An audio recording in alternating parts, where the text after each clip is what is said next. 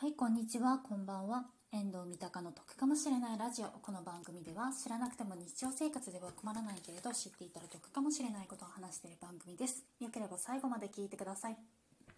はい、もうすぐですね、母の日ですけれども、皆さん母の日のプレゼント何にされてますか？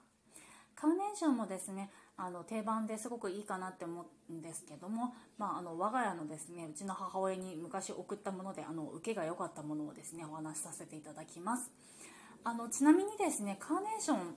をですね、まあ、長く持たせるためのお花を長く持たせるためのテクみたいなのをですね概要欄の方に貼っておくのでそちらの方を聞いていただけると嬉しいです。はい。えーとですね、母の日のプレゼントとして前に送ったものとしてはですねキッチンの換気扇のクリーニングなど面倒くさいところのお掃除のサービスっていうのをですね前に母親の方にちょっとプレゼントいたしました。ね換気扇のそのクリーニングだったりだとかあとお風呂場のですねあの全体的なお掃除っていうのもですねあの前にあのプレゼントしたことがあるんですけれどもこれがですねあのだいぶ喜ばれましたね。もうねやっぱね年に1回とかね年に2回とかね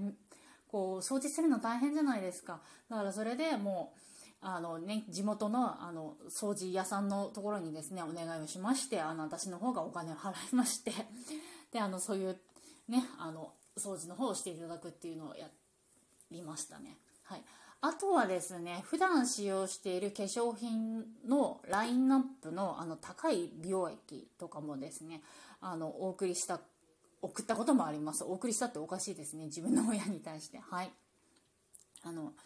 まああの新たにですねこの何て言うんだろう美容液というか化粧品がいいんじゃないのっていうのをですね新たに渡すっていうのもですねいいとは思うんですよ。ただあのやっぱね普段使ってるものでこう高い美容液とかあげたりだとかあと高いパックだったりだとかあげたりとかするとなんかねすごく喜ばれたりだとかもしましたね。まああと他にもですねスイーツバイキングだったりだとかまあねさっき言ったようなカーネーションとかっていうのもですねあるんですけれどもあの我が家のおいね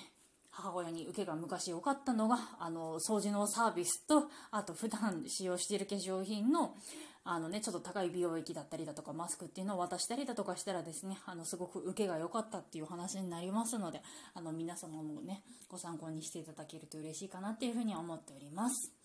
はい、本日も聞いていただいてありがとうございました。こちらの番組では賃貸物件に関すること、旅行に関すること、家計管理に関することをですね、3本柱に話しておりますので、よければ次回も聞いていただけると嬉しいです。スタンド FM の方でも配信しておりますので、そちらの方も聞いていただけると嬉しいです。聞いていただいてありがとうございました。バイバーイ。